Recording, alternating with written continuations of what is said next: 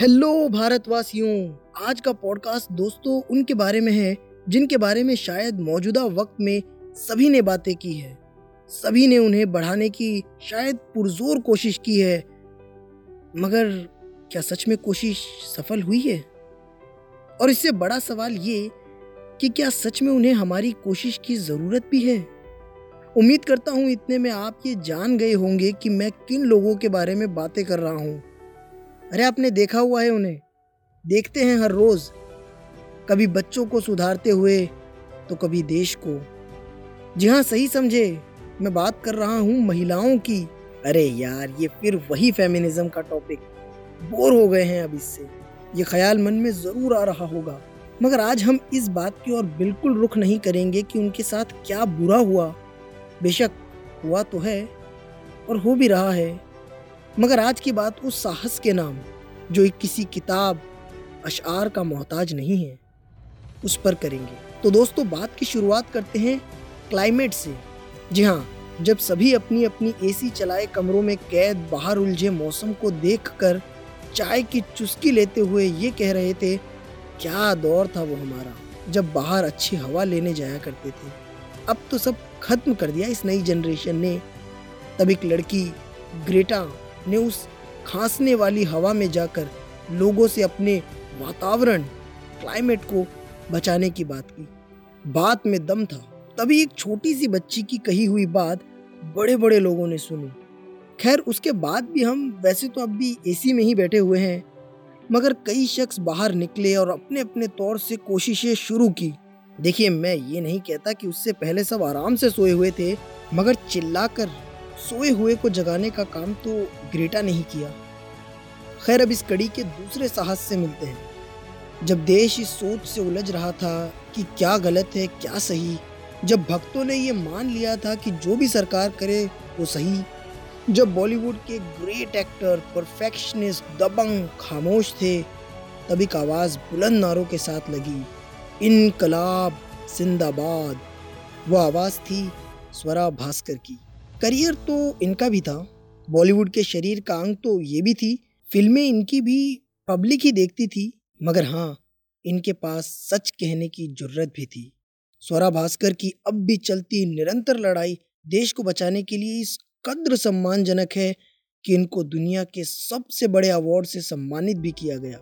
नहीं नहीं, पद्मश्री नहीं, उसके काबिल भला स्वरा कहाँ? वो अनमोल अवार्ड तो सिर्फ़ अपने काम से काम रखने वालों को मिलता है। भला उस फहरिस्त में स्वरा कैसे आती? मगर हाँ एक अवार्ड ज़रूर है, जिसका नाम people's award to stay with them to stand with them to become their voice जी हाँ ये अवार्ड लोगों के दिलों से इकट्ठा किए हुए प्यार से बनता है, और इसके लिए रेड कारपेट की ज़रूरत भी नहीं पड़ती। सड़क पर ही काम हो जाता है। अब स्वरा का बॉलीवुड में क्या होगा, इस बात की चिंता आप मत कीजिए। जिसने लोगों के दिलों में बगैर कहानी सुनाए अपनी जगह बना ली, जिसने जर्नलिस्ट को सवाल पूछना सिखा दिया, वो पर्दे पर संभाल लेगी। तो दोस्तों, अब जब जर्नलिज्म की बात आ ही गई तो चार नाम हम कैसे भूल सकते हैं? देखिए, यूँ तो और भी है, बहुत। मगर इन्होंने जो किया, वो न सिर्फ़ हिम्मत की बात है, मगर कुछ लोगों के छेद किए हुए नाव को बचाने की एक कोशिश भी है। आरफा खानूम शेरवानी, फे डिसूजा राना अयूब और निधि राजदान।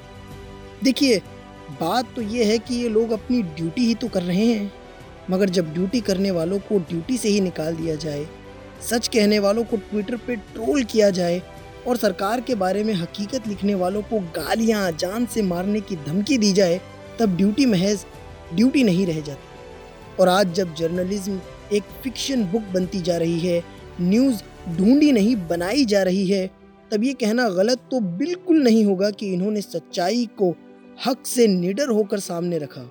अगर जानना हो कि क्या मुश्किलें हैं तो एक बार इनके किसी भी आर्टिकल के नीचे अंधभक्ति में किए हुए कमेंट्स ज़रूर पढ़िएगा। आपको मालूम हो जाएगा कि सच बोलना बस ड्यूटी करने जितनी आसान बात तो अब नहीं रही। सच यही है कि सच अभी भी कहीं ज़िंदा है।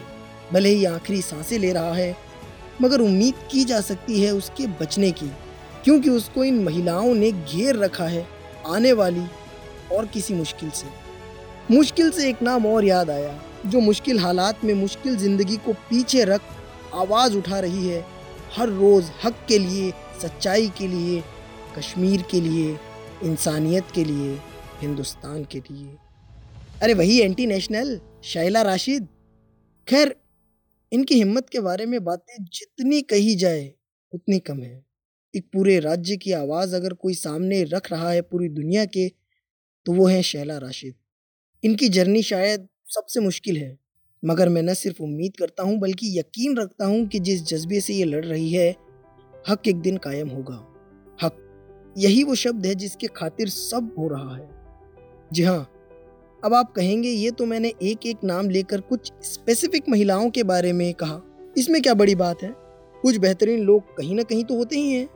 बात तो सही है। तो ठीक है, फिर आपके इस तर्क को बस एक नाम से ख़त्म कर देते हैं, शाहीन बाग। अब आप क्या कहेंगे? क्या इसे किसी जानी मानी हस्ती ने बनाया? नहीं। क्या इसे किसी एक ने बनाया? नहीं। क्या इसमें बैठी उन औरतों का, लड़कियों का, बूढ़ी माओ का जाना माना कोई नाम है? नहीं। ये वो नाम है जो आपने मोहल्लों, गलियों में ही सुने होंगे। जिनको सुन के शायद आप भूल भी गए होंगे। मगर जो एक नाम इन सभी ने मिलकर खड़ा किया है, उसे कौन भुला पाएगा? शाहीन बाग को जहन कैसे इतिहास से मिटा पाएगा? कैसे कोई आने वाले बच्चों को साहस की एक कहानी नहीं सुना पाएगा? वो आम औरतें, वो आम लड़कियाँ, वो आम माएँ आज सबसे खास हैं। उनका वजूद आपसे, मुझसे और उन तमाम लोगों से जो अब भी खामोश बैठे हैं उनसे बहुत बहुत ज़रूरी है। उन्होंने हक को आपको मुझको और उन लोगों को जो नफ़रत का सबसे पहला निशाना बनते हैं, उन्हें बचाने की खातिर अपनी रातें, अपने दिन, अपना वक्त, अपनी जाने और शायद दुनिया की सबसे खूबसूरत चीज़ें कुर्बान कर दी। उनकी एक कुर्बानी न सिर्फ़ याद रखी जाएगी, मगर वो एक इनकलाब होगी। जब जब वक्त किसी औरत को ये याद दिलाने की कोशिश करेगा कि उसका पीछे रहना ठीक है। कमज़ोर वो नहीं, हम हैं। क्योंकि हमें ये बात कबूल करने में न जाने क्यों दिक्कत होती है कि हम बराबर हैं। शायद ये सोचना ही काफ़ी होगा खुद को फेमिनिस्ट बतलाने के लिए। और वो लोग जिन्हें महिलाएँ कहीं अपने आसपास नहीं दिखती, उनका ये गुमान गलत है कि वो आगे हैं। क्या पता वो बहुत पीछे हैं। ये पॉडकास्ट एक सलाम है जाबाज शाहीन बाग के लिए और उन तमाम महिलाओं के लिए जिनके मैं नाम नहीं ले पाया, मगर जिनकी ज़िंदियाँ हर रोज़ किसी बड़े तूफ़ान से लड़ती है, कभी जीतती है और शायद कभी हार जाती है, मगर हार देखकर लड़ाई लड़ने से हार नहीं मानती, उन सभी को मेरा सलाम। शुक्रिया ये पॉडकास्ट सुनने के लिए।